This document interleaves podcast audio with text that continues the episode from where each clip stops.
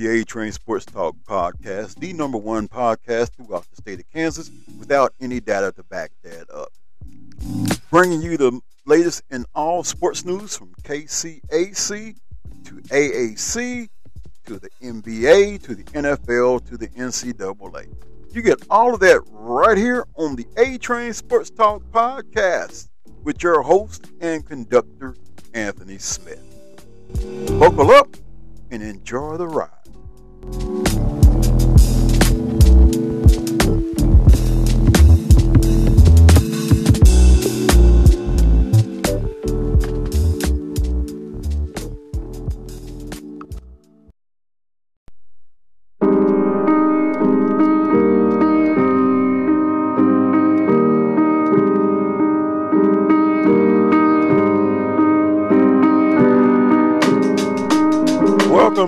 the A Train Sports Talk podcast.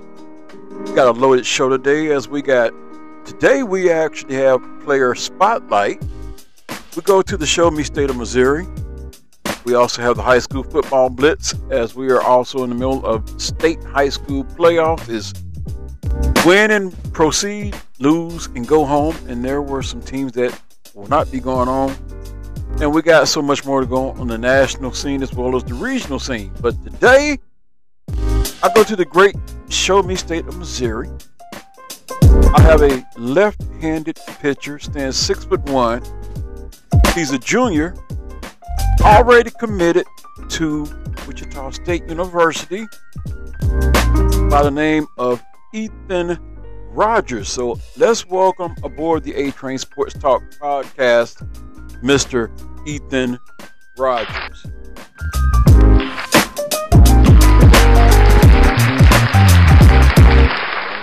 Good morning, sir. How are you doing? Good. How are you? Man, I'm doing just fine. So elated to have you on. And in this new thing called X, you know, a lot of the times you reach out to someone, you follow them, you hit the notification button because you want to be notified. And then when you go to send them a direct message, it says subscribe okay, I'm not about to subscribe to this person, not about to subscribe to this person. But when I came across your page, and y'all X is formerly known as Twitter, so I'm still trying to figure that equation out. Anyway, your page, I went to send a direct message, and it let me through. I'm like, good. This is the young man I want to talk to because I see that he's committed to Wichita State. So the first thing I have to ask, and then we'll probably double back what was it that attracted you to Wichita State University? Um, I think I mean obviously the facilities are are beautiful and and amazing, but I mean the coaching staff just and all and talking to all the players whenever I went on my visit, they just really uh, I felt at home almost and and it made me feel very welcome. Absolutely. And that is one of the things that a lot of people say when you come to Wichita State, how they make you feel, how they roll out the red carpet, and the fact that you're getting in with a brand new coach. As a matter of fact, I sent you a, a, a Twitter link. They were they're playing their fall ball, their inter squad scrimmage, black against the gold team. Because I got home last night, I'm like, what is all that noise? I'm like, oh, they got the stadium. That's right, fall ball. They're having their inter squad series. So, you know, they they really hyped that up one thing I will say, yeah, they will roll out the red carpet for you. I've had the chance to have Kevin Saal, the athletic director, on, and he's a really genuine man. So, you know, it starts at the top and trickles on down. So let's talk about your playing days. You're in the state of Missouri. You're a six foot one left-handed pitcher, correct? Yep. All yep. right. So how long have you been playing the sport of baseball, and what influenced you into playing baseball? Um, I mean, I've been playing baseball my my whole life that I can remember. Um, I I think some of the biggest things that that uh, influenced me to to play baseball was one growing up. I kind of tried to play it all. You know, I wanted to play baseball, football, basketball, all of it. But um, I think one of the biggest things was my uncle. He was a former Division One pitcher as well, and so I was like, "Oh, so this is pretty cool." Because I would kind of go to his games when I was younger and and get to see all that stuff, and and I think that really um, helped draw love for the game for me. Absolutely. So basically, you just grew up around the sport, then the sport grew on to you, then you ended up getting into the sport. So outside of pitcher, before you really decided on pitching is what you want to do, what other positions did you play? Um, well, so obviously being left-handed, I'm a little bit limited, but I was I've always been a center fielder slash just outfield in general, but usually I've been in in center field. Center field, okay. Who are some of your influences in baseball? Because I, I, I got to ask you this question right here because uh, I listened to a couple of guys. They're called the Odd Couple on Fox Sports Radio. I don't know if you're familiar with those two guys, but this one particular night they had Rob Parker and a guy named Arnie Spanier, and they sound like a bunch of old guys get off my lawn type guys. And they were talking about the coverage of the you know Little League World Series, and they say there's a game on every night. We don't want to see this. Does that bold? What does? How does that resonate when you hear something like that? Because my thinking is, in order for the game to really be advertised, you have to do it on all levels, whether it be Little League World Series, uh, College World Series, men's or women's softball. Would you agree that there was too much coverage, or do you think there's not enough coverage?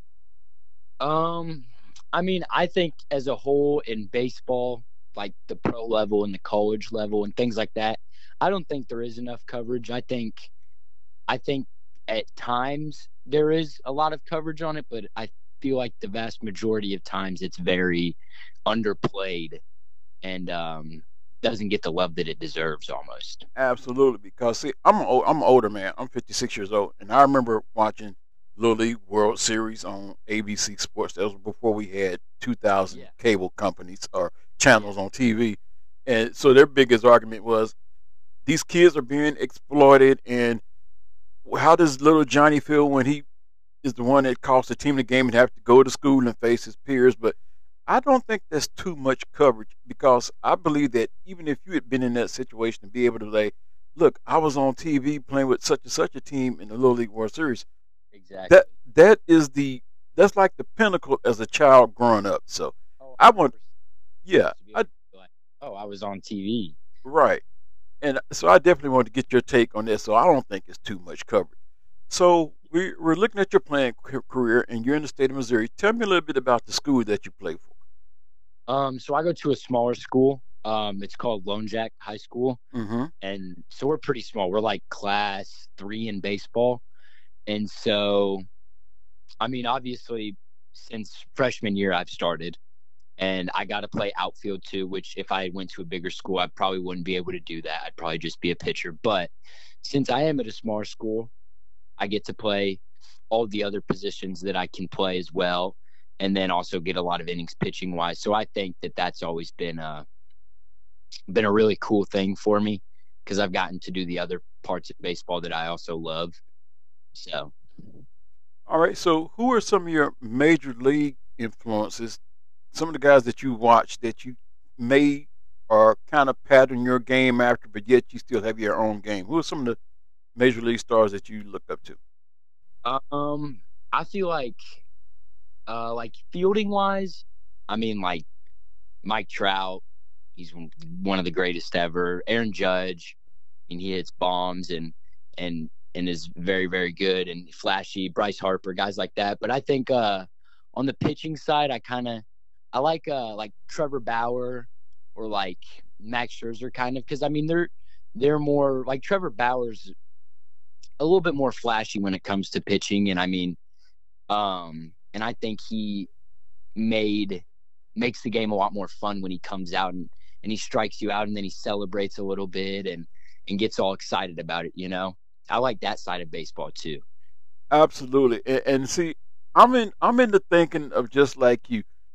Baseball has to do a better job marketing, and at the same time, you know, they say boys will be boys, but yet when the boys try to be boys, they're like, "Oh no, you, you, that that's messing with the tradition of the game." Yeah. But but yeah. this is a new generation, and some of these things, you know, like Ken Griffey Jr. I'm pretty sure you've seen clips on him.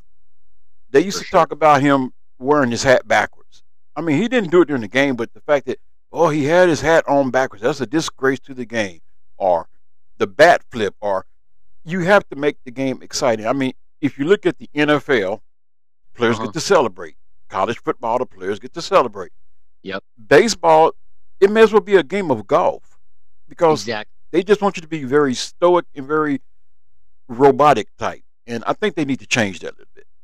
I agree. I think I think that's one of the biggest reasons why baseball has lost so much popularity is because there are these other sports where guys are coming out and they're doing everything they can to make it exciting after they score and and in baseball I mean if you hit a 500 foot bomb I think you should be able to let let them know you know I mean you're like obviously don't go don't go out of the lines but celebrate a little bit I mean you just did something really really good for your team why why am I being punished after I'm happy about about helping my team out Exactly. And, and my theory is this if a pitcher doesn't want to see a batter celebrate, strike him out. Exactly. The same way with a batter. If he doesn't want to see a pitcher celebrate after getting struck out, hit a home run or at least get on base. Plain exactly. and simple. It's just like in football. If you don't want the team to uh, celebrate, stop them from scoring. Plain yeah. and simple. That's one of my biggest things. It's like, I mean, it's not it's not their fault that they hit the home run. I mean, it's your fault for giving it up. Right. You know, there's not much like you can't you can't complain. You're the one who who allowed it. Let me ask you this because I know you. I don't know how to what level you might have faced this in baseball, but you know, there's like unwritten rules. So a pitcher gives up a home run. The next batter up he suffers the consequences of what the batter did before him. Do you think that's right, or do you think it should be on the onus of the pitcher that next time he faces that batter to hit the home run to strike him out instead of taking it out on the next batter? I think I think it's it should be it should be the next time you face that batter, you you strike him out. You've got to show him that you're that you're still there and you're that guy and you're not. Like I mean, I feel like when you're when you go out, the guy hits a home run, you hit the next guy up after him because of something that happened. Like, why, why is he getting punished? One for what his teammate did, and two, his teammate didn't even do anything bad. He's just happy, you know. I like being younger. Guys aren't. I feel like baseball is straying away from that a lot, and it's getting to a point where it is. It's a more normal thing to celebrate but so I've never really seen anybody like somebody hit a home run and then bat flip and then the next guy get hit or anything like that. But but you can tell the guys get mad about it still. Right. So yeah, I just wanted to address some of those things because you know I'm 56, like I said, and I've seen a lot, and you know I've seen the next batter up gets plunked, and then next you know you have the bench clearing brawl, which that's another thing I want to talk about because we see the benches empty and usually it's just a little dust up or a little come to Jesus meeting at the mound. But my theory is this right here. If a batter and a pitcher has something has an out against each other, instead of the benches clearing and then it takes 15 to 30 minutes to get order restored, just let them two go at it like in hockey. Yeah. And then once one of the guys is down, the umpire comes out, all right, that's enough both you guys are ejected, we resume the game. I think that could be a good idea. I mean, don't even don't even uh, make them sit out the next game. Just make them just eject them that game, and they can come back the next game too. But but I mean, I mean, I think it could add some excitement almost too. You know. Mm-hmm. I mean, and how hockey does it, how they people go to hockey games because they want to see a fight. Right. And I think it could. I think it could almost add some excitement too. Now, tell me some. How do you like the new the new rule changes that have been incorporated into baseball? Because you know some of this stuff, and I'm pretty sure you're familiar with. Uh, if you're not, you will be familiar with it here soon. I'm pretty sure, like around here, we have what's called NBC, National Baseball Congress, and we got those tournaments. And a lot of this stuff that you're seeing in Major League Baseball now has been incorporated from that, such as the pitch clock. You know, ways to speed the game up. Do you think the pitch clock and some of these other rule changes is good for the game of baseball? I think it is. I mean, we baseball was having MLB was having games that were going they were just going too long. Like 5 hour games is not nobody wants to sit through a 5 hour anything. You know what I mean? Right. I think this is this has really sped the game up and it makes it more exciting because it's quicker paced and you're seeing a lot more action and you're not having to sit there for hours and hours just to see a whole game. You can go and and it can be a two hour ordeal. Absolutely. You know, like it's not so long. Because I want to sit through through three and a half hours, four hours, five hours of anything. It doesn't matter what it is. You get bored. Right. Absolutely. So let me ask you this question. Uh, I want to get back to the team that you play for. So, what type of team do y'all have as far as you know the season? What what has y'all's uh, some of the goals that y'all have accomplished as far as ma- making state tournaments and whatnot? What is it? Um, what has the experience been like? For my high school, we uh we're supposed to be really good this year. So our goal is is um is to to at least make it to to state, to at least be in the top three. That's our biggest goal. And if we don't make that, I think we're gonna be it's almost gonna be a little bit of a disappointment. You know? I, we're we're supposed to be really good. We've got a lot of talent on the team. We've got a few other really good arms on the team and um and a lot of guys who really, really want it and a great coaching staff as well. So our goal is is uh as a whole is is to win it all or to at least finish in the top three. And since you mentioned that, you said great group of teammates and great coaching staff. Who is your coach? And tell us a little bit about your coach because I would hate to do this podcast without giving your coach some mention and thus getting you in trouble. yep. So my uh my head baseball coach, his name is um his name is Dustin Darby or Coach Darby, but um he's I've had um so he's a teacher at my school as well and he taught me he's taught me for a while but he's a health and was a PE teacher when I was littler. But so I've kind of I've known him for a while, and um, I mean he's a really really good guy eh, on and off the field. He's he's a very very helpful, um, and just like I said, he's he's willing to do anything for his team and and help him out a lot. So he's uh yeah I I very much so enjoyed playing for him and we've been good. He's had a lot of success at my school as well. Absolutely. So, Coach Darby, we're giving you some love today on the A Train Sports Talk podcast, and that's also a little hint, Coach. We might get you on here as well too. So, who are who are some of your who are some of your teammates? And I'm gonna bring this train this segment into a close, but some of your teammates that also are looking at going on to the next level as well too. So I have a few guys on my team who are um, there's a few guys in my grade and a couple in the grade below me who are looking. Um, we have a pitcher who I think has a really good chance as long as he keeps working hard. But he's about six four. Okay. Right now, he's pretty he's pretty raw. Right now, he hasn't been playing baseball for forever or pitching for super long, but he's picked it up well. His name's Clayton Layden, and he's good. Um, another kid who's left-handed his name's Brett Nicholson.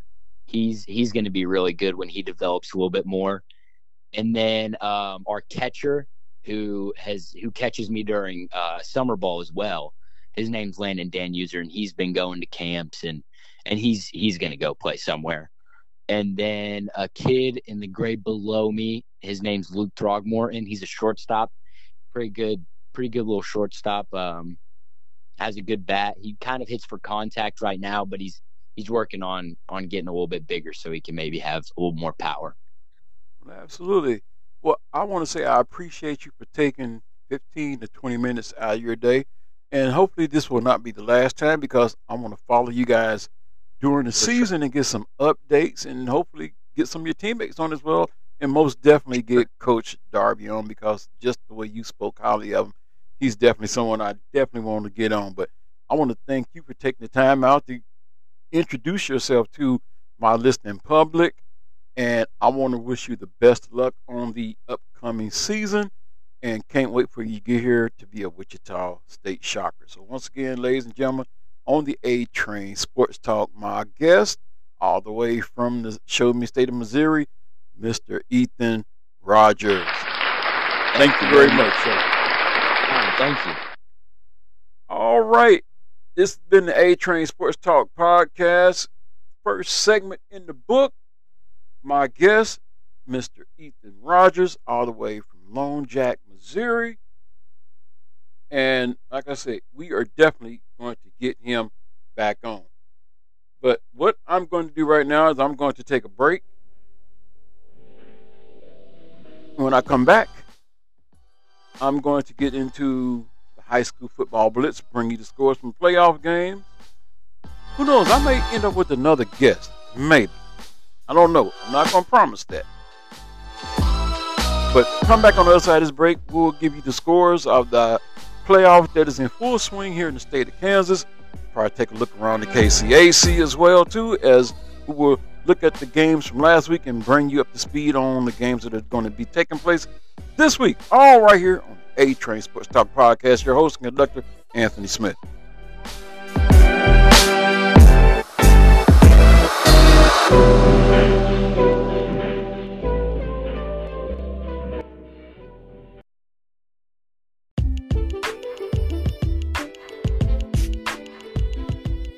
Yo, I need a haircut.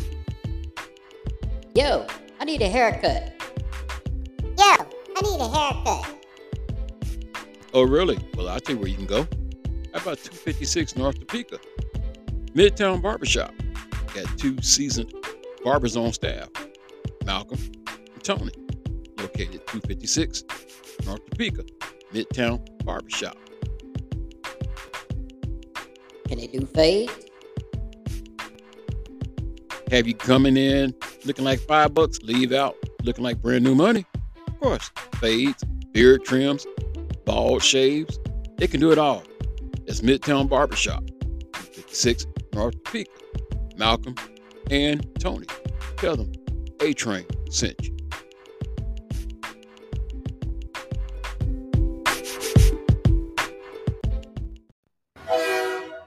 You're listening to the A Train Sports Talk Podcast.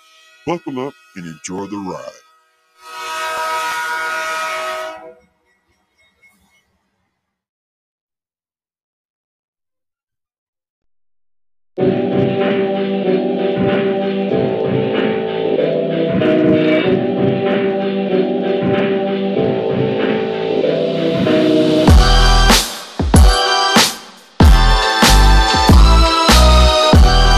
Welcome back. It is the A Train Sports Talk podcast. It is Saturday, and you know what's going on. It is that thing called the high school football blitz. That first segment, we had the player spotlight. Something I haven't really been doing a lot of, but I was able to get in touch with that young man by the name of Ethan Rogers, Lone Jack, Missouri, who is committed to Wichita State University to come play baseball. He's a junior this year. And now we're about to hit you with the football blitz. Oh my God. You want to talk about some games that were played last night, hard hitting action. One of the games was called on local radio. I may be able to get somebody on there. May. I'm not going to promise that. But one thing I will promise you is this I will have some highlights to provide you so you'll know exactly what happened. And I may run down through all the scores, but I'm definitely going to get you some of these highlights as we bring to you now the high school football blitz. And of course, as you know, this podcast is sponsored by the Glass Man, located at 4411 West Central Avenue, Wichita, Kansas 67212. Go out there and tell them that the A train sent you. So, just what happened last night before I get into the scores? Well, I do have some highlights to share with you. So let's just go ahead and get on into this. We're the one in West Wichita. East, Northwest. East got the best of them the first time around in one of the wildest games of the year. Both defenses, the story early. Jace Glasper called for the run on fourth down, and East came up with a stop. Early turnover on downs inside their own territory. Then the Grizzly defense puts on the clamps. Jacob King flies in for the sack of Deontay Mitchell. A few plays later, the G-Wall career leader answers. All the time in the world floats it up, and just too much speed by LT Robinson. We got a 7 0 ball game. They keep applying the pressure here. Northwest third and long. Romello Goldston flies in for a sack. Northwest has to punt to the second. Mitchell provides some more electricity. backed up against his own goal line. Look at him pull out the moves up the sideline, absorbs the hit, and into Grizzly territory. But not so fast. Mitchell on the pitch. It's fumbled. Northwest hops on it. Nothing doing there. East gets it back. And they go to the ground. It's Rayvel Leak. He finds an inch and takes a whole lot more. Gets all the way down to the one yard line. And you know East offense can capitalize there. They do it from the air. Mitchell, Marcus White for a 14 0 lead, and East has been in control of this game all throughout. They lead it right now in the fourth quarter, late 48 21. That was highlights from Northwest and East. Of course, East High. What can we say? It wasn't foreign to them to have to go out to Northwest Field to play because they feel like, hey, we beat them once, we can do it again. They did again. So all I can say is hats off to Wichita East because their starting quarterback, Deontay Mitchell, this is what he is set out to do. Here are some more highlights Kapaun and Great Bend. Touchdown runs. So we're going to begin you with this Crusader senior Dylan Hamilton nearly gets it in. And Amari Elias, you know how this goes. Another huge night for him, punches it in 7 0 Kapaun. Great Bend, sophomore connection here. Daxton Minton, Ian Premer over the middle. He fights his way to go 64 yards. And it's 7 to 7 late in the first. More Elias then for Kapaun. This one makes it 15 to 7. Minton on the other side uses his legs to go 74 yards this time. The Kapaun defense giving up some big plays here. Freshman Cooper O'Mant ran a kickback 97 yards as well. Uh, lots of brotherly shoves in this one. You've probably seen that in the NFL. Copycat down to high school. Minton follows his big run with a one yard push. Great Bend trailed by eight at the half. The Panthers dropped the two point conversion that could have tied it, instead, trailing by 11 late. Premer wrestles it away for a 36 yard touchdown. Kapaun still leading 36 34. Onside kick failed. Kapaun faced fourth down in the final seconds. Elias on his 49th carry of the night. 263 yards to go with it, and they ice it. What a game, 36 34. All right. So that was Kapaun and Great Bend, and as you heard, Kapaun just barely survived. Great Bend, but no pushover. But we also have some more highlights coming for you, as I believe was coming up next. Hutch Maize South. Looking for momentum. Tate McNew fires, hit by three players. Hot potato in the secondary. Spencer Riggs eventually comes down with it. That was the Achilles heel in the first meeting. How about the Mavs defense, though, on third down? Tackle for loss. They force a punt. Mavs offense then in business. Braxton Bigley, the big fella, hurdles the defender and picks up a nice gainer there. A few plays later, Great protection for McNew. Fires to the end zone. Landon Gatto, his man, toe drag swag in the corner for the score. We got a six point ball game. Hutch offense on the field now. Fourth down. Mavs force Terrell King sideways, and they get another stop, and that leads to more points. Tate McNew on a keeper eventually gets in. They take a 21 20 lead, and that lead holds. The comeback win for the Mavs in this one, down to 3A. And there you heard that. Maize South with the comeback and the one point. Now, I'm to do something that I normally don't do in the middle of a show, but I'm about to give somebody a call. Somebody I know was at the game. I just sent him a text message. He haven't responded. He probably still have sleep, but it doesn't matter. I'm to give him a call anyway.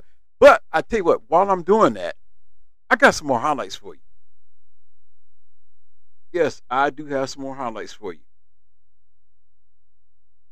As we're looking now at the Hays game. Right, Hays versus Eisenhower. And let's see how that actually turned out. The red zone now, and it's a handoff then to Lucas Dickman gets the crease, runs over his own man, eventually gets into the end zone. Ike looking strong and looking to make a statement. Hays on offense now. Carter Graham unloads downfield. And watch Johnny Cano here. This is a heck of a grab. Comes up with it through the defender. Indians in business. Back to the Ike offense, though. Derek Morgan feels pressure, calls his own number again, gets upfield, back inside. Nice run. And then he drops back. This time does fire. And it's to his man Carter Pabst. Look at him put on the moves. In for the score. And Eisenhower statement winners 41 to 7. So there you have it. Eisenhower is moving on. So, like I said, there was a lot of football in the area and abroad, and it just keeps on getting better as we have more highlights. McPherson and Bueller. Buhler, second quarter of a scoreless game. Jeffrey Neal looking for a receiver. It's second and 23. He would scramble. Eventually, he's going to be able to get this ball off. A nice gainer. They're jacked up. The drive did stall out, though, and Jeffrey Neal uh, going to look for a 26 yard field goal, and Buhler goes up 3 0. We'll show you a lot of field goals. Man, they were the story in the first half here. Matt got it into the red zone. They couldn't find the end zone. Blaze Hoover comes out, 33 yards out, and he puts one through the uprights with plenty of distance. McPherson then started a drive with under three minutes to go in the half on their own 14 yard line. They'd get it all the way down to the 26, but then it would stall, and then it's Blaze Hoover again, this time from 43 yards out, and he gets it to go. Mac led at the half 6 to 3, and then they added some in the second half, and they get the win 26 to 3. Hey, if you need it. So there you have it. Buhler and McPherson. What do we have up next? We have Holcomb up next on some highlights. That's right, all across the state. Holcomb and Cheney. Kason Messenger gets to Keegan Johnson there. Little assist from Taj Thomas and the Cheney defense showing up early. Holcomb. Davin Hernandez punts it. Returned by Jackson Voth. 51 yards. 51 yards on the touchdown return. And that at the moment was a big play. There was not a lot of offense in this game early on. Holcomb back with it. Keegan Johnson to Damon Mesa, brought down by Colton Summerer. This thing was tight for a while, and then Cheney really opened things up in the second half. They win it 37 to 8. We'll take you to Scott City and check in on Andale. Coming up. So you heard that Cheney finally escapes and creates separation between them and Holcomb. So what do we have up next for the highlight reel? Andale and Scott City. Andale on the road in a playoff game. Opening kickoff, and it's a tone setter, Sam Hart, from five yards inside uh, inside his own goal line, straight up the field, finds a crease. Beavers trying to get to him all alone, all the way down, and he scores. Wyatt Becker with it then, running through a crowd of Beavers there, gets tackled to the ground in the red zone. Beeves trying to get something rolling. Camden Volgamore heaves it downfield. He's got somebody, but Harrison Patuchek comes out of nowhere, gets lit up there, uh, still manages to come down with it for the Indians interception. Ian Schrant then looks like he's going to run with it, stops on his back foot, sends it downfield where Bo Kaiser mossed a Beaver there, stretches out, turns in for another Indian score. 44 8. Let's get some post game reaction from Austin Morton. Long drive here to Scott City didn't seem to slow down Andale at all as they showed out from the jump and dominated in all three phases of the game. It started with that opening kickoff touchdown, and the momentum stayed with the Indians all game long. Holes were wide open for the run game, receivers had time to get downfield, and even when the drive stalled out, they were up multiple scores early, so their defense was able to pin their ears back. They got behind the line several times and suffocated the Beaver run game, putting them in third and long situations often. So when the Beavers had to throw, Andale was ready for it, and intercepting all night, shutting out the Beavers until the fourth quarter and making it only one score allowed this entire postseason for the Indians. Yeah, our defense just continues to play better and better, and um, you know we were rotating a lot of guys in there, especially late, and so I was proud of how those guys came in and responded, and um, you know, overall, it was just a great effort by them defensively. Um, I don't know how many takeaways we get on the night, but I know we got a couple there, and so that was big. Scott City ends their playoff berth looking hopeful for next year after putting up one of their best seasons in recent years. As for Andale, they'll be preparing for next week where they'll face off against the winner of Collegiate and Rock Creek. In Scott City, Austin Morton, 12 News. So yes, you have it right there. Andale advances and moves on, and who will they be facing off against next week? Interesting. Because I do remember them playing that game against Collegiate, and that was a dog fight as well too. So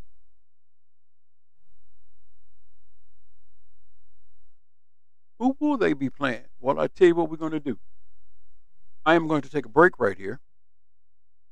And when I come back, I'm going to give you the scores. And that will pretty much tell you who Andale will be facing off against next week. You're listening to the A Train Sports Talk Podcast. Your host and your conductor, Anthony Smith.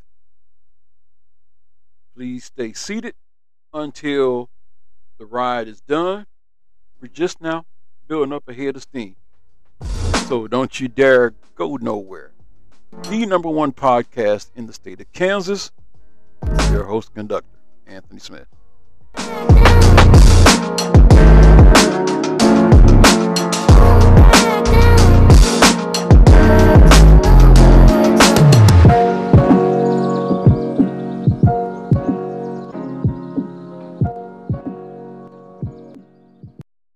Chip, crack, or completely broken, does your vehicle need the glass man? Hey, glass man. Whether it's from recent hailstorms, a rock from the road, vandalism, whatever has you looking through a chip or crack, call the glass man. Hey, glass man. The glass man will fix your vehicle's glass the right way with certified technicians that'll make sure your replacement glass is calibrated with all its original safety features. Hey, glass man. Bring your vehicle to the Glassman just west of West Street on Central or get it fixed by their mobile unit 316 669 Glass or at heyglassman.com. You're listening to the A Train Sports Talk Podcast. Buckle up and enjoy the ride.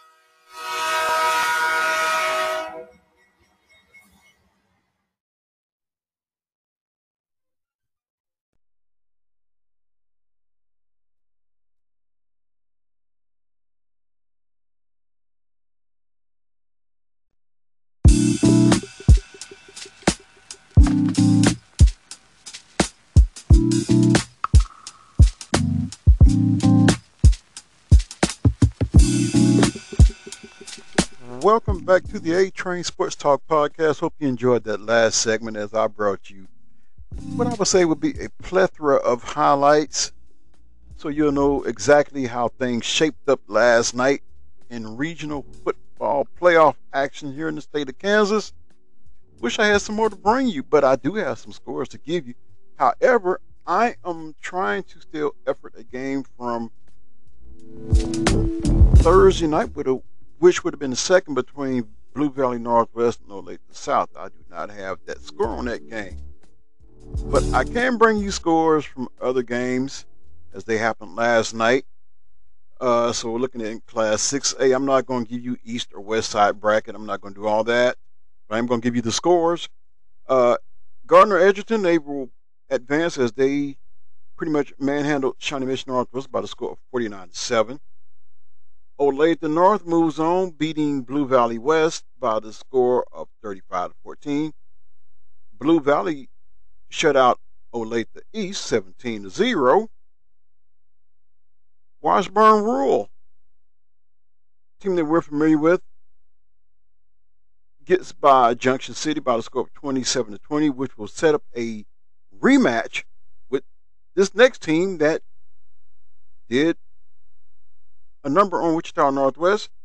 Wichita East knocking off Northwest by the score of 48 to 28, which will in turn set that rematch, like I said, next week between Wichita East and Washburn Rural, as Wichita East will travel. But the momentum that this East High team has, and remind you that Washburn Rural just squeaked past them. That game was at the beginning of the year, so I'm pretty sure East is looking to get that bad taste out of their mouth and advance on.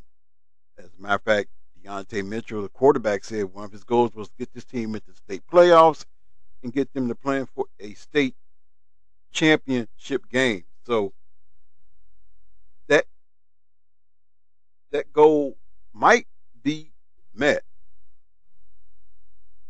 Uh, as a matter of fact, uh, looks like what I'm gonna do here is I'm going to uh, take a well, I'm not going to take a break here, but I just missed a call from someone I was looking for. So we're going to get this young man on the line. So. Hey, it's Doug Down with Techline Communications. Leave me a message. I'll call you back whenever I can. Thank you. And yes, sometimes you get that too. But we're going to call Doug back uh, because he just called me, and I'm going to get him back on line here. So y'all just bear with me as we get Doug on the line.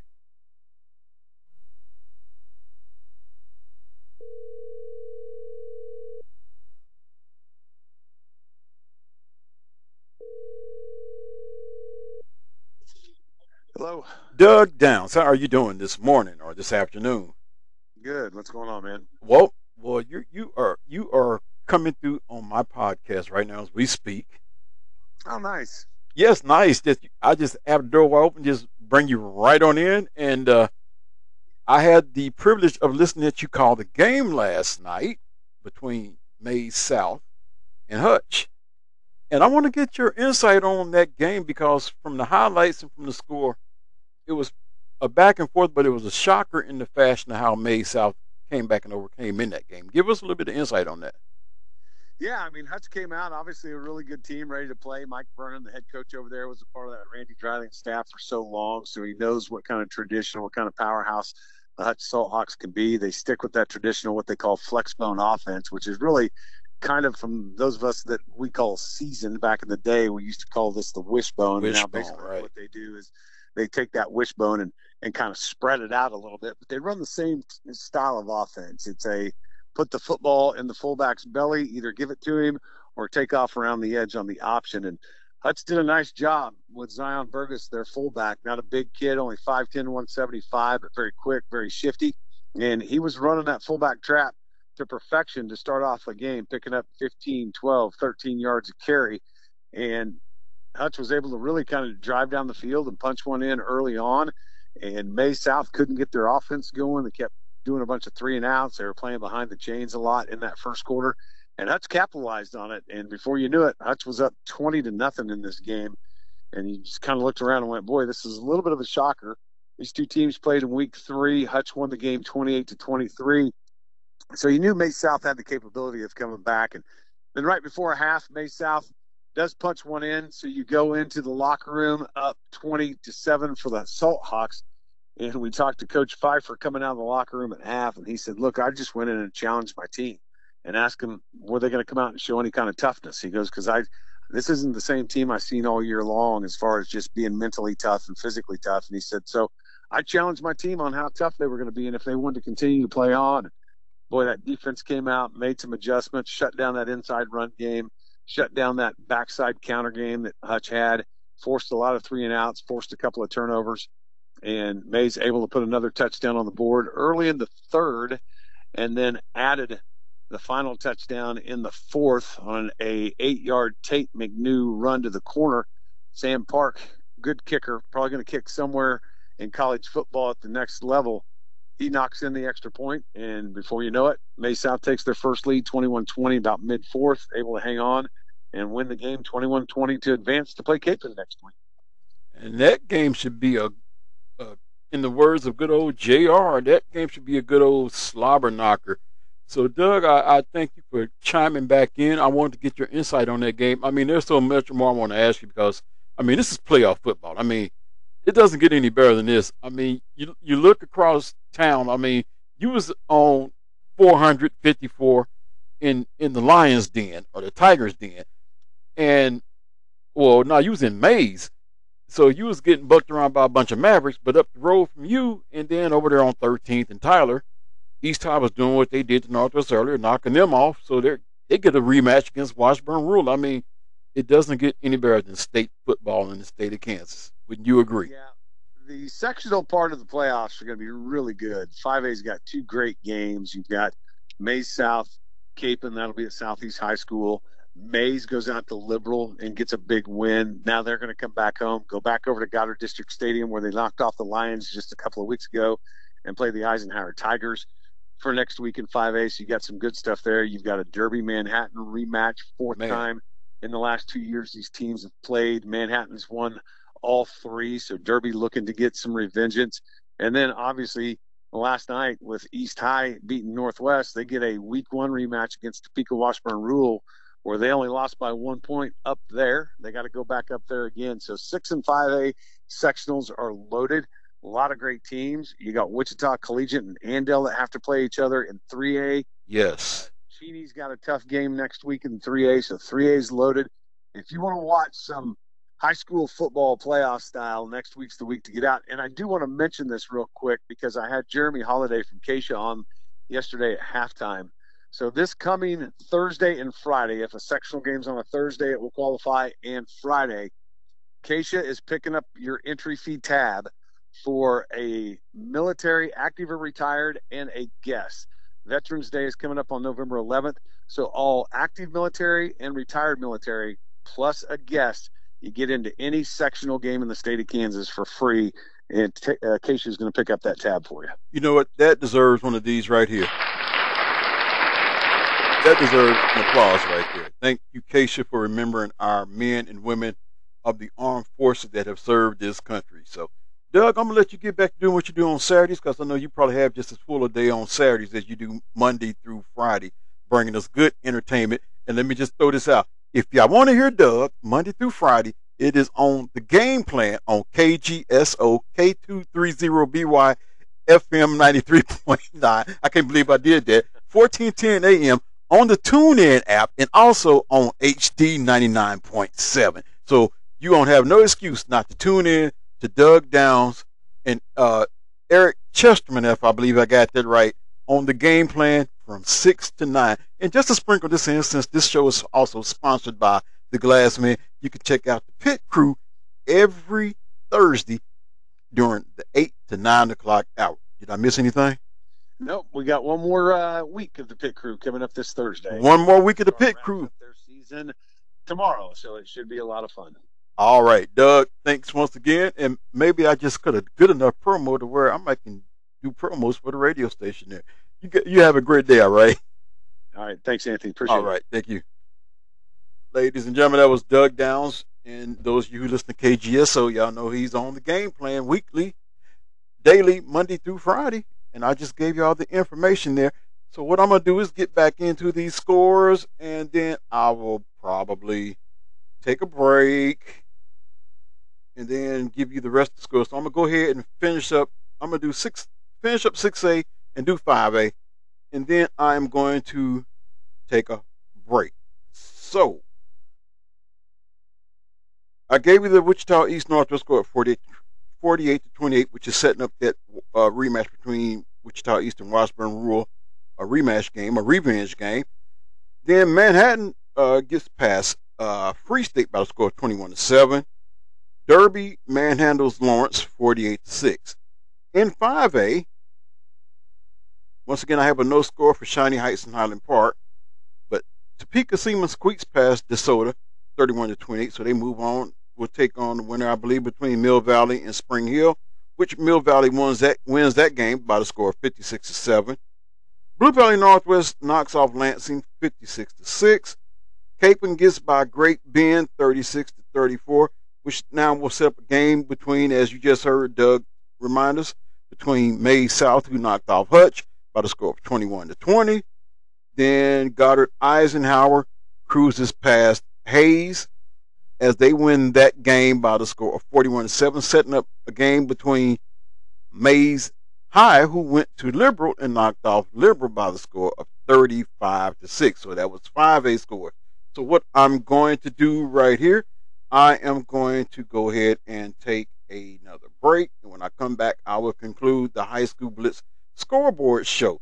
So don't you dare, dare go nowhere. This train is just now building up ahead of steam. I mean, can when can when was the last time I actually had two guests on in one show? Can somebody tell me that? Because I can't even remember that. So some of you who listen to me more than I even listen to my own self. When was the last time I had two guests on in one show? So yes, this is well worth it. So like I said, don't you go nowhere. The train is building up steam. We'll be right back.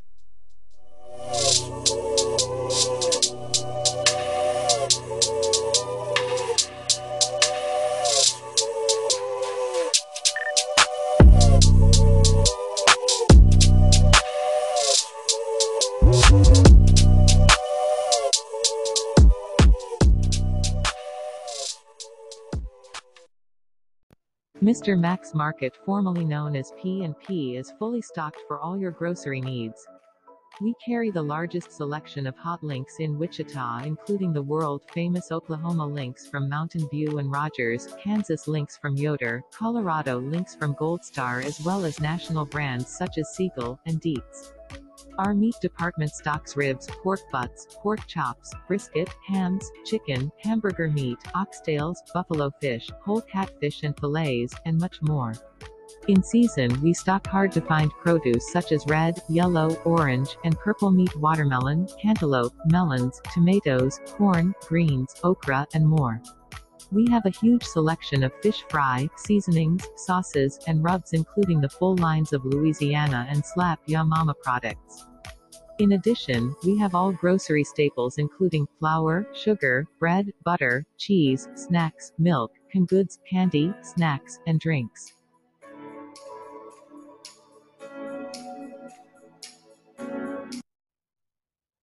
And now, back to the A Train Sports Talk podcast.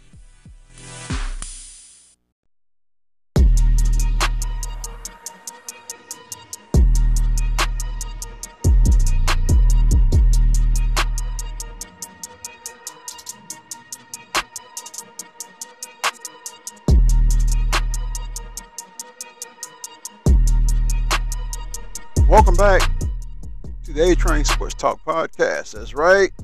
Your conductor taking you all across the state of Kansas. So, how can I take you all across the state of Kansas? Real simple because I'm giving you all the scores from the regional sectional playoff games, which covers the state of Kansas. So, I'm, this journey is taking you on a train ride across the state of Kansas I want to thank my guest in that last segment, Doug, for honoring my request. Appreciate you more than I can say. Man, appreciate you. Give me some insight.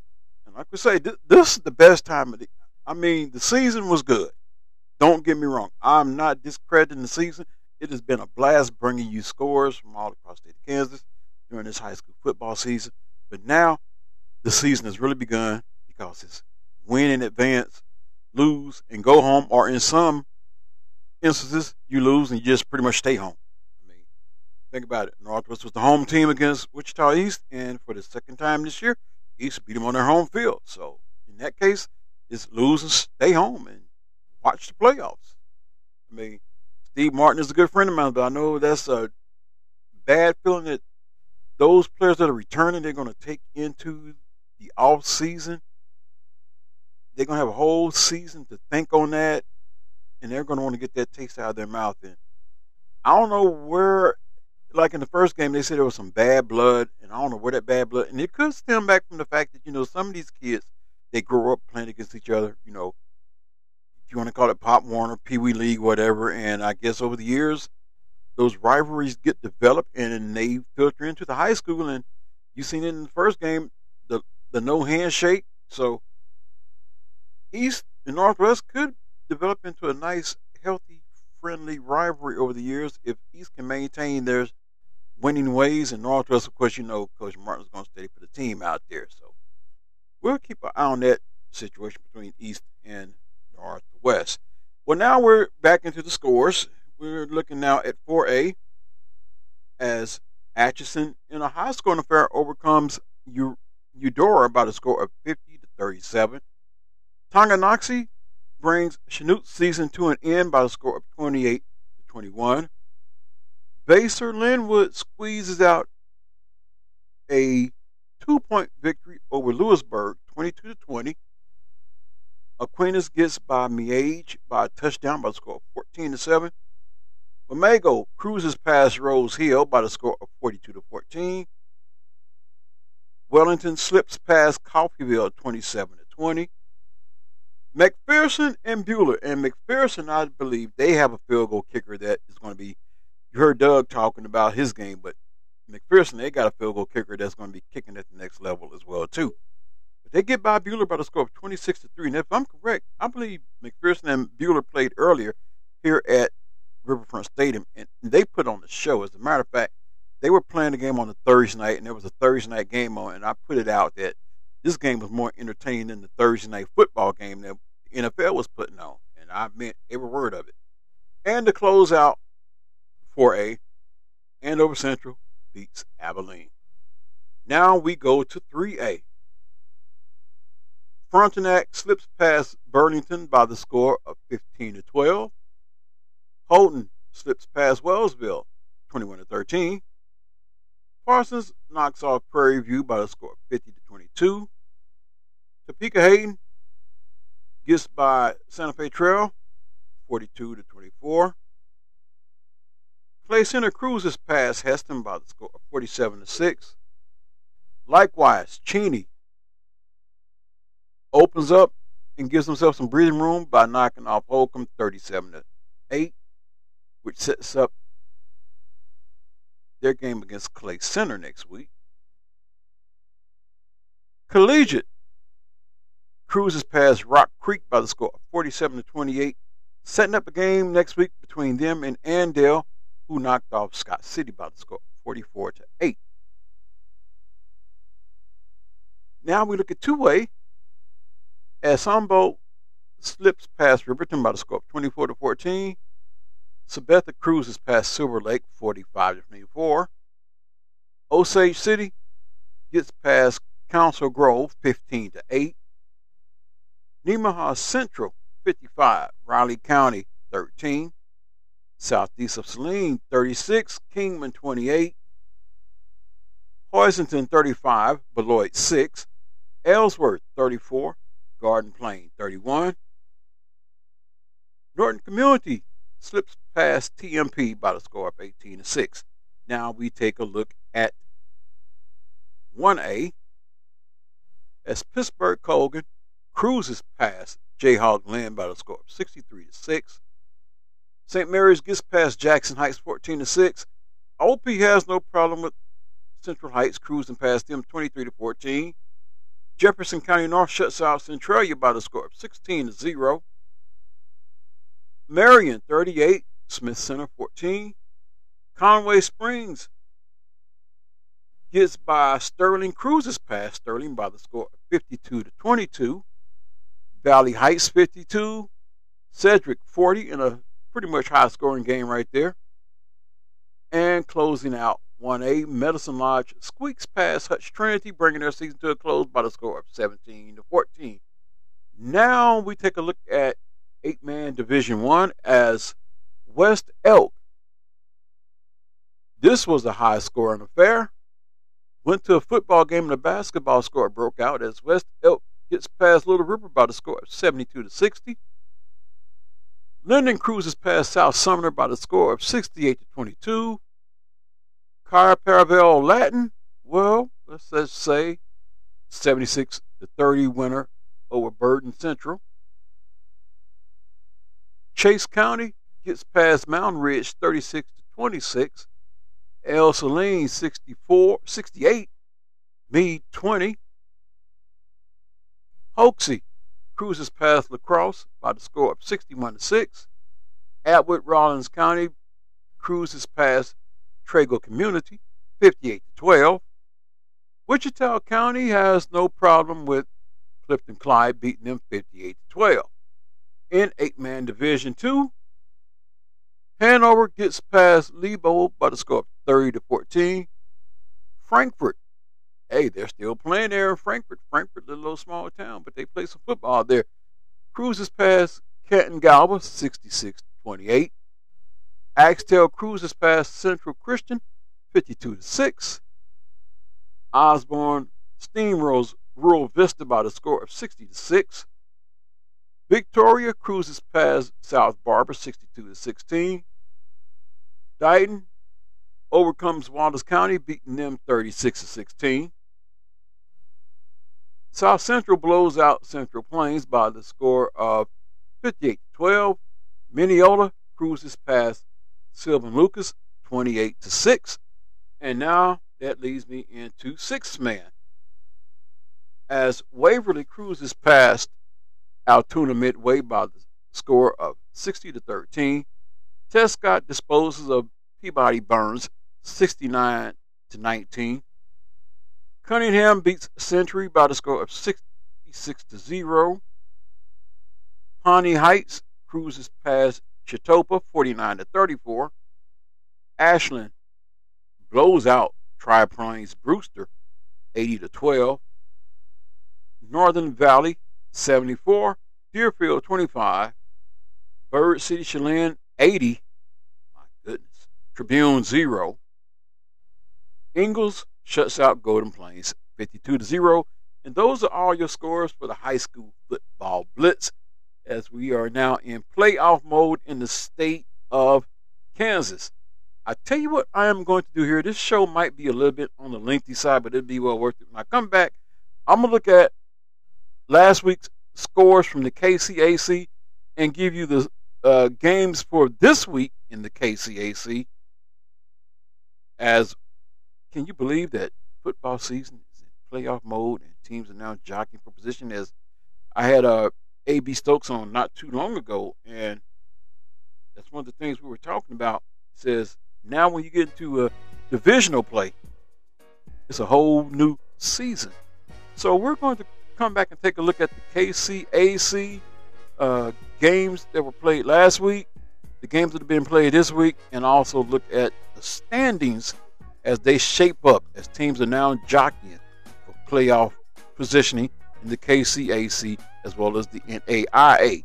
All right here on the A Train Sports Talk podcast, your host and favorite conductor of the state's number one podcast without any data to back it up.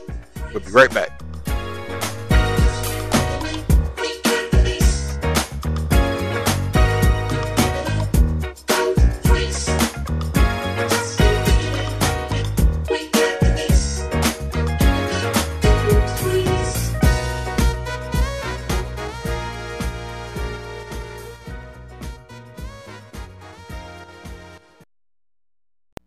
Mr. Max Market, formerly known as P&P Seed and Bait, is fully stocked for all your pet needs. We carry Victor, Bully Max, Diamond Value Pack and many more brands. In addition we carry collars, chains, and any pet supplies you may need including grooming supplies and dog shots. Make sure to like us on social media. And now, back to the A Train Sports Talk podcast.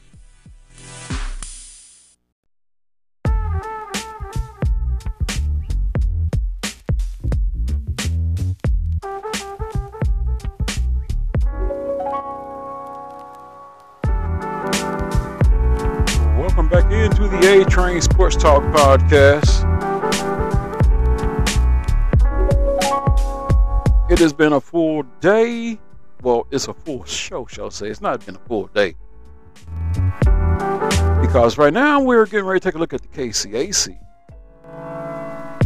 Scores from last week. Games that are coming up this week. I might even get out to that game at Friends University. Also, give you a look at the standings and players of the week. How about the fact that three KCAC teams are ranked in the top 25 in the latest poll? So, Friends also sweeps KCAC football weekly honors. So, Friends is on a roll this year. I mean, it's the only game in the city. It's the only college game in the city of Wichita, and they brag on that big time. And I might as well show them some love as well too since they're right here in the area capital city. I might get out and go to their game today. But right now, what I'm going to do is I'm going to give you the scores from last week. Also, look at some of these honors that were received as first. Well, no, we're going to give you the rundown of the scores from last week's games as Ottawa University beat Avila by the score of 42 to 14. Southwestern College, you know those mound builders, they steamrolled past Bethany College by the score of 50 to 19. Evangel knocked off McPherson College by the score of 17 to 7. Kansas Wesleyan University blanked Tabor by the score of 31 to 0. University of St. Mary fell victim to Sterling College by the score of 33 to 30. I need to get their coach on as well. And Friends University, Mollywop Bethel College. Ouch. And that's my good friend A.B. Stokes out there. I know the practices were not good this week. Uh, but Friends University steamrolled past Bethel College by the score of 43 to 0. So the games that are on tap for today in the KCAC looks like this as McPherson College comes into Friends University. Doesn't give me a time on that game.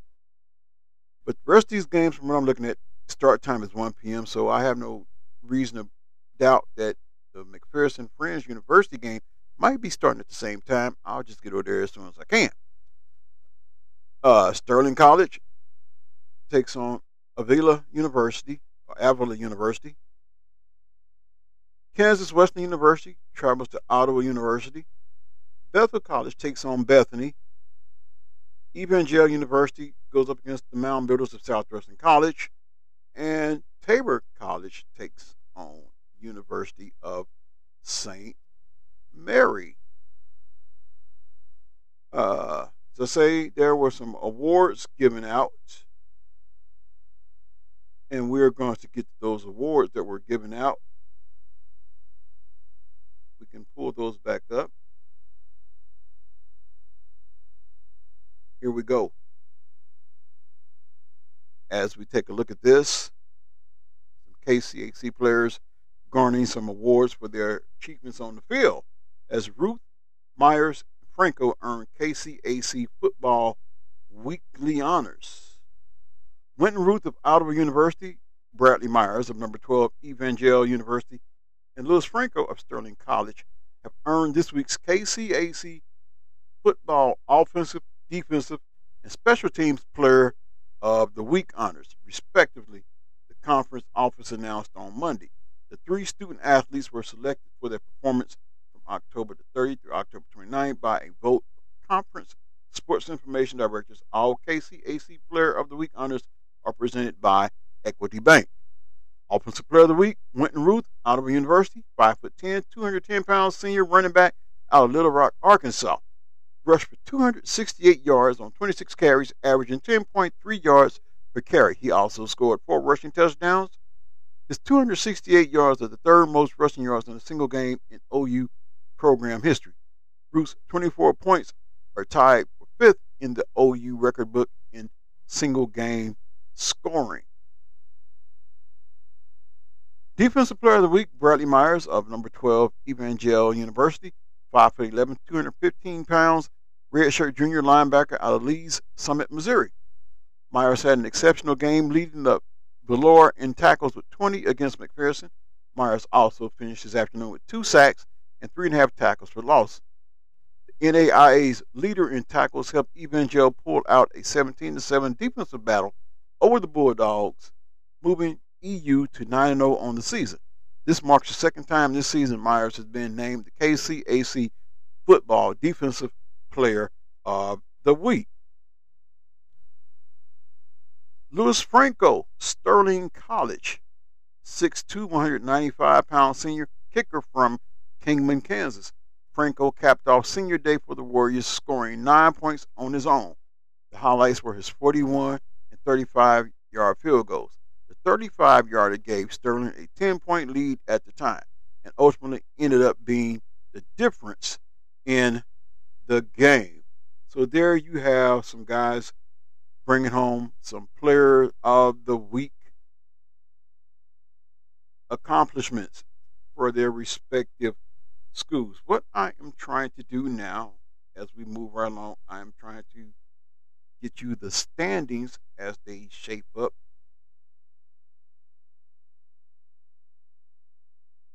I tell you what I'm gonna do while I'm also efforting that. We talk about the Player of the Week awards, how about not only just getting it in the KCAC, but first we need to see here that there are these three teams recognized in the latest NAIA football first down playbook coaches poll. Who are those teams? Well, three teams from the Kansas Collegiate Athletic Conference were recognized in the latest edition of the NAIA football first down playbook coaches poll. The national office announced Monday Evangel University moved up two spots to number 10, while Southwestern College remained at number 24. Friends University was once again in the receiving votes category of the poll. The next edition of the NAIA Football Playbook Coaches Poll will be released on Monday, November the 6th. So, what I'm going to do here is I'm going to, first of all, give you the rating method- methodology, how they come across these rankings. The rating was voted up on by a panel of head coaches representing each of the conferences. Each conference is given one rater for every four schools in the league or division. Top 25 is determined by a point system based on how each Raider ranks the best teams. A team receives 25 points for each first place vote, 24 for second place, and so on through the list. The highest and lowest ranking for each team, a non rating, is considered a low rating, is removed, and the team's ranking will be recalculated with an additional point added to each team for every ballot, including discounted ballots that the team appear on. Teams that receive only one point in the ballot are not considered receiving votes. For the complete top 25, here it is right here. And this is the NAIA. Northwestern Iowa coming in at number one, still undefeated at 9 0. Grandview, Iowa at 8 0. Indiana Wesleyan coming in at number three at 8 0. Marian, Indiana at number four, coming in at 8 0 also. Morningside, Iowa at 8 and 1. Keiser, Florida. Let me get my counting right. Coming in at number six. Coming in at number seven. College of Idaho with the 8 and 1 record. Coming in at number eight is Georgetown, Kentucky at, a, at 6 and 1. Number, yep, nine, Bethel, Tennessee at 8 and 1. Number 10 is Evangel out of Missouri, but they play in the KCAC at 9 and 0. Number 11 is Lindsey Wilson out of Kentucky at 6 and 2. Number 12, Carroll, Montana at 7 and 1. Number 13, Montana Western at 7 and 1. Number 14, Benedictine at out of Kansas at 7 and 2. Number 15, St. Xavier at 5 and 3. Number 16 is Texas Wesleyan at 7 and 1. Number 17 is St. Thomas, Florida at 6 and 3. Number 18, Dickinson State out of North Dakota at 7 and 1. Number 19 is Quaz, Arizona at 8 and 1. Number 20 is Concordia, Michigan at 6 and 2. Number 21 is Reinhardt, Georgia at 6 and 2. Number 22 is Montana Tech at 5 and 3. Number 23 is Dordt out of Iowa at 6 and 2. Number 24 is Southwestern out of Kansas at 7 and 2. And also number 25 is Baker out of Kansas. And receiving votes, Louisiana Christian, Friends right here in Wichita, Kansas, Roosevelt, Illinois, Mid America Nazarene, Kansas. So there you have the NAIA top 25. Well, I tell you what, I am having a blast being your conductor on this train. Hope that the content I'm giving you is what you like. I'm always open to suggestions, what you would like to hear. This is a college football Saturday, and there have been some shots fired. So, what I think I'm going to do, like I say, I'll, I'll, try not to be too lengthy, but this right here might be one of my lengthier programs because it's supposed to be about the things on the field. But there's a particular school that is in the headlines. It seems like it's on a weekly basis where you don't hear nothing about. Well, let me just let the cat out the bag. Sign stealing. Well, Michigan takes on Purdue, and there's an awkwardness about that game. But now there has been some whistleblowing, and Michigan is blaming a long-time nemesis and rival for blowing the whistle. Who might that be? Well, I tell you what, if you want to find out, you got to come back on the other side of this break. And I will give you more on this sign stealing scandal. Right here on A Train Sports Talk podcast, as we take it from statewide, regional to now national. Right here on the A Train Sports Talk podcast. Where else are you going to get good content at? From no other spot than right here, your trusted source.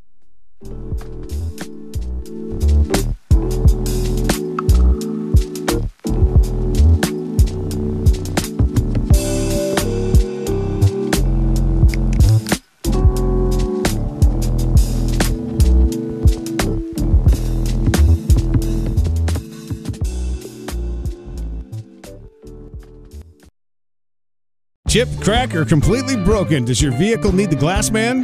Hey, glass man. Whether it's from recent hailstorms, a rock from the road, vandalism, whatever has you looking through a chip or crack, call the glass man. Hey, glass man. The glass man will fix your vehicle's glass the right way with certified technicians that'll make sure your replacement glass is calibrated with all its original safety features. Hey, glass man. Bring your vehicle to the Glassman just west of West Street on Central or get it fixed by their mobile unit 316 669 Glass or at heyglassman.com.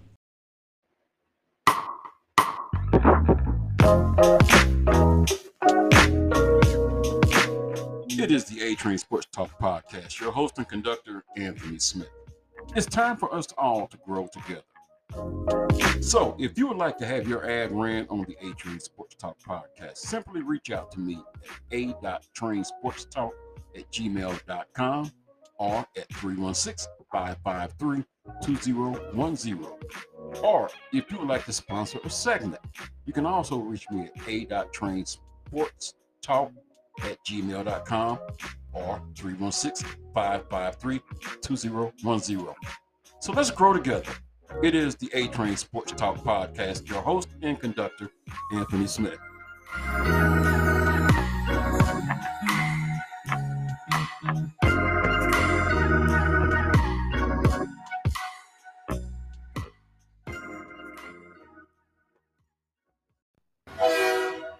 You're listening to the A Train Sports Talk Podcast. Buckle up and enjoy the ride.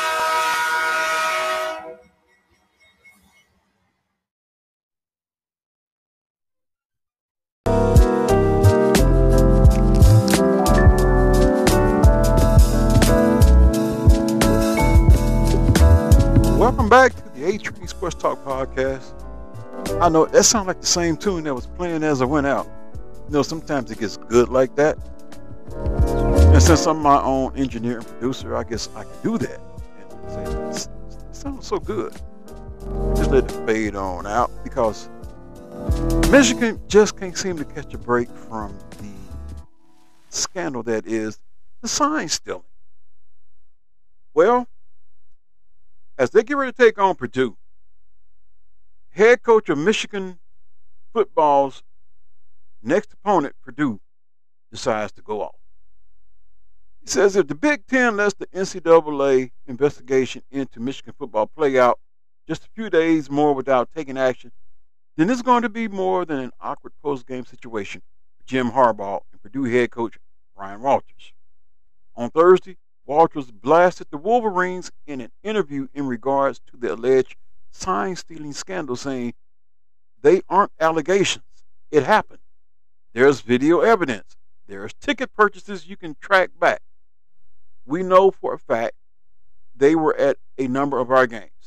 The investigation is ongoing, and Michigan football has yet to be able to defend itself publicly amid an intensifying series of accusations.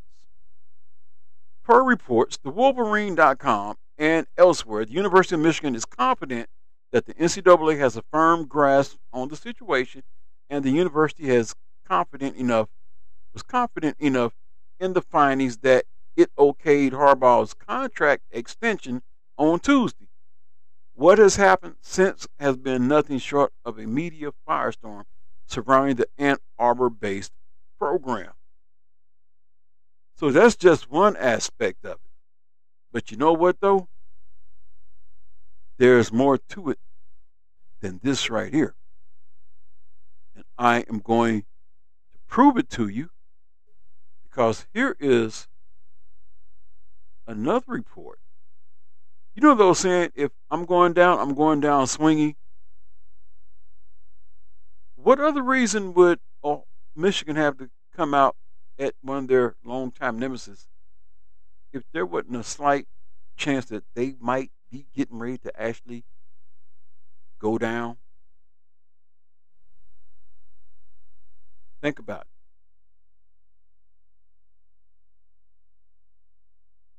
So, there's a story. Because you know, when stuff like this comes out, there has to be a whistleblower.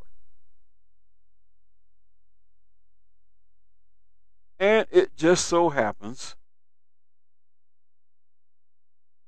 that Michigan thinks Ohio State has something to do with it.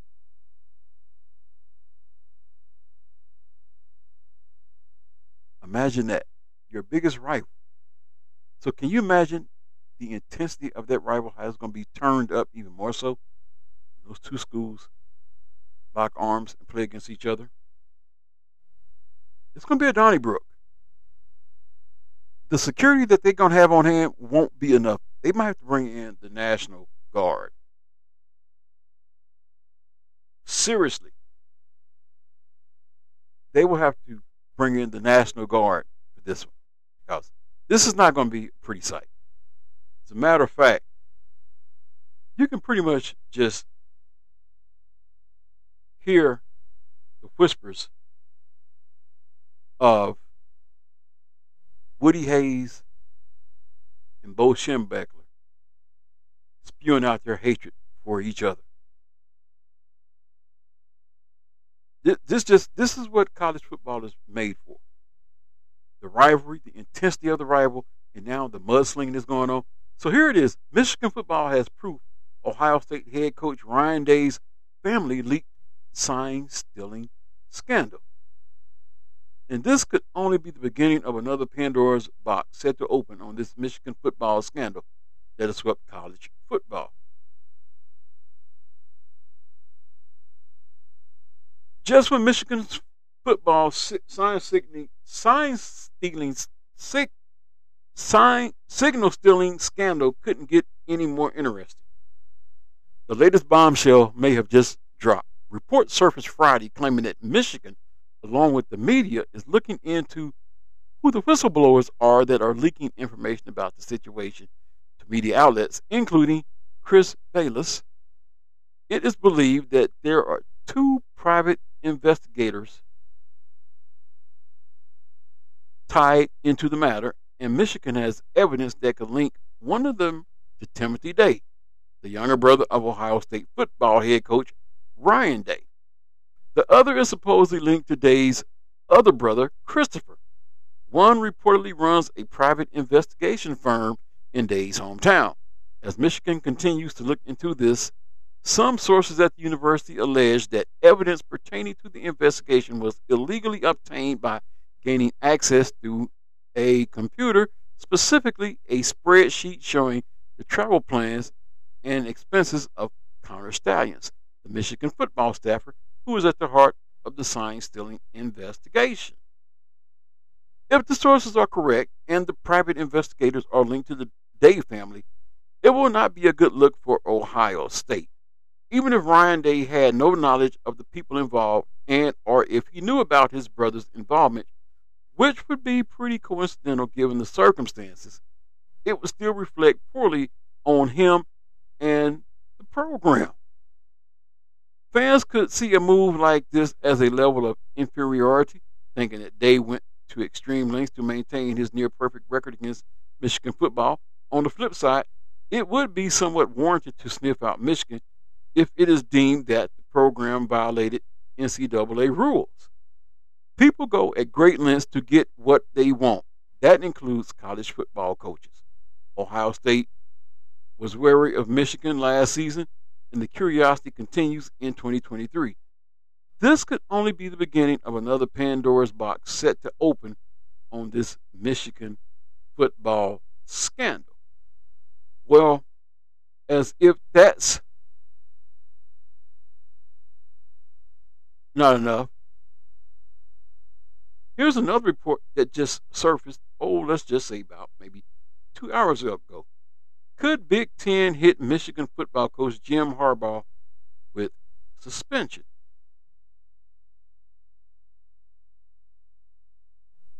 The latest update in the Michigan football sign stealing scandal came out of Tuscaloosa, Alabama, of all places today, on site for ESPN's college football game day at the campus of the University of Alabama.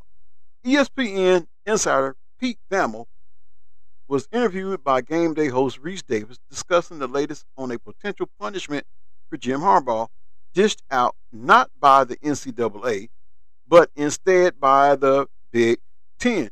Let me just stop right there because now you can see things shaping up.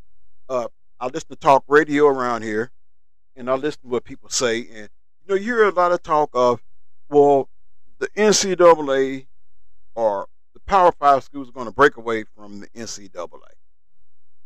Well, could this be the beginning of that? Because, as this says, Pete Thamel was interviewed by game day host Rece Davis discussing the latest on a potential punishment for Jim Harbaugh dished out by not the NCAA, but instead by the Big Ten, which means the Big Ten is going to handle their business even if the NCAA doesn't. I mean, think about it. We got NIL out of control. If you listen to how some people talk, we got a transfer portal that seems like it only favors those who are a blue blood status. Yes, I said that. There's more to that, but that's for another show and another time. So, just what did Peter Thamel say? Well, let's listen.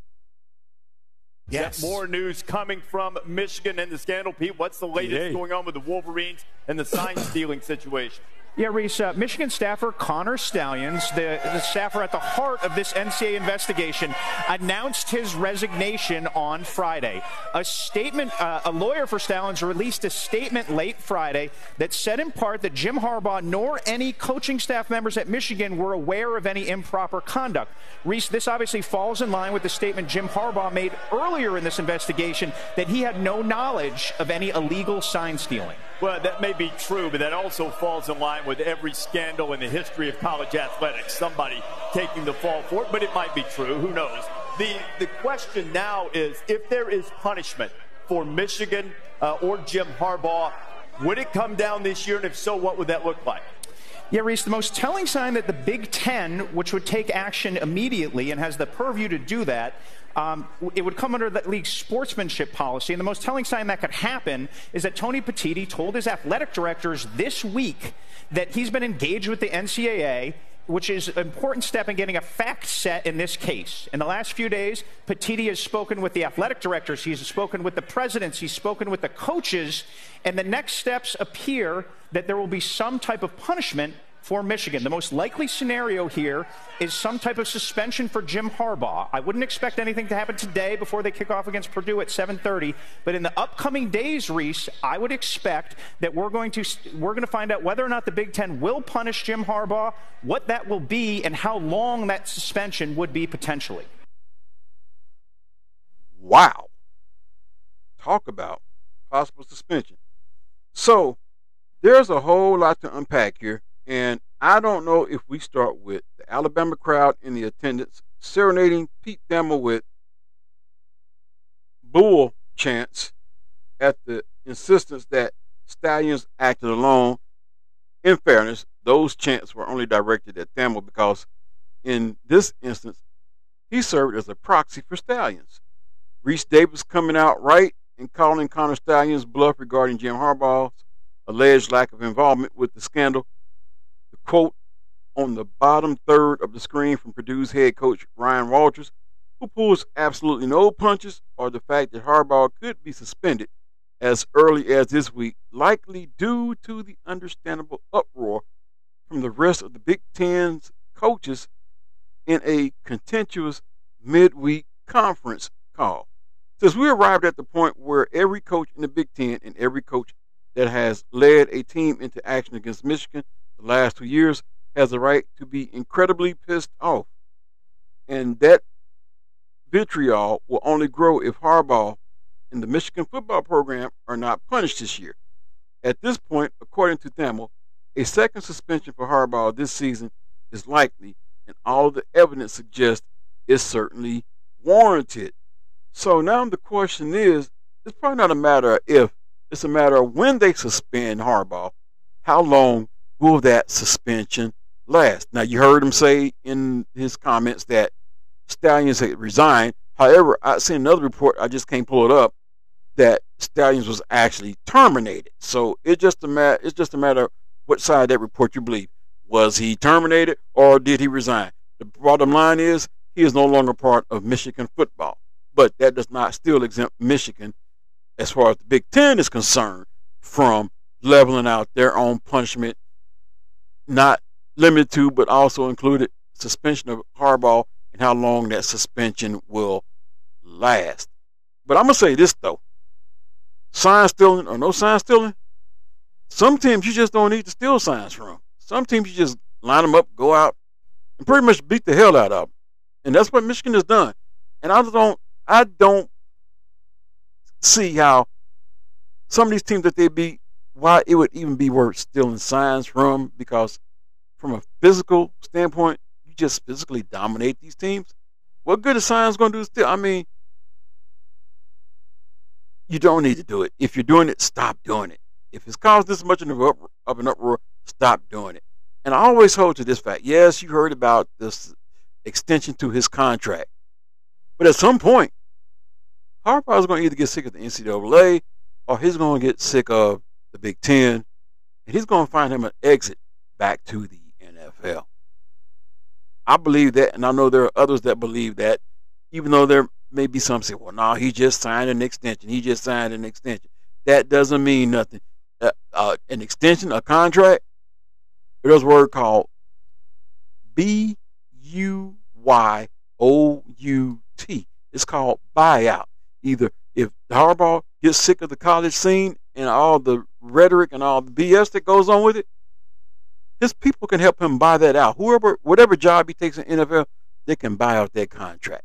If Michigan decides that, you know, this is more trouble than it's worth and all the negative publicity, we're going to let you go.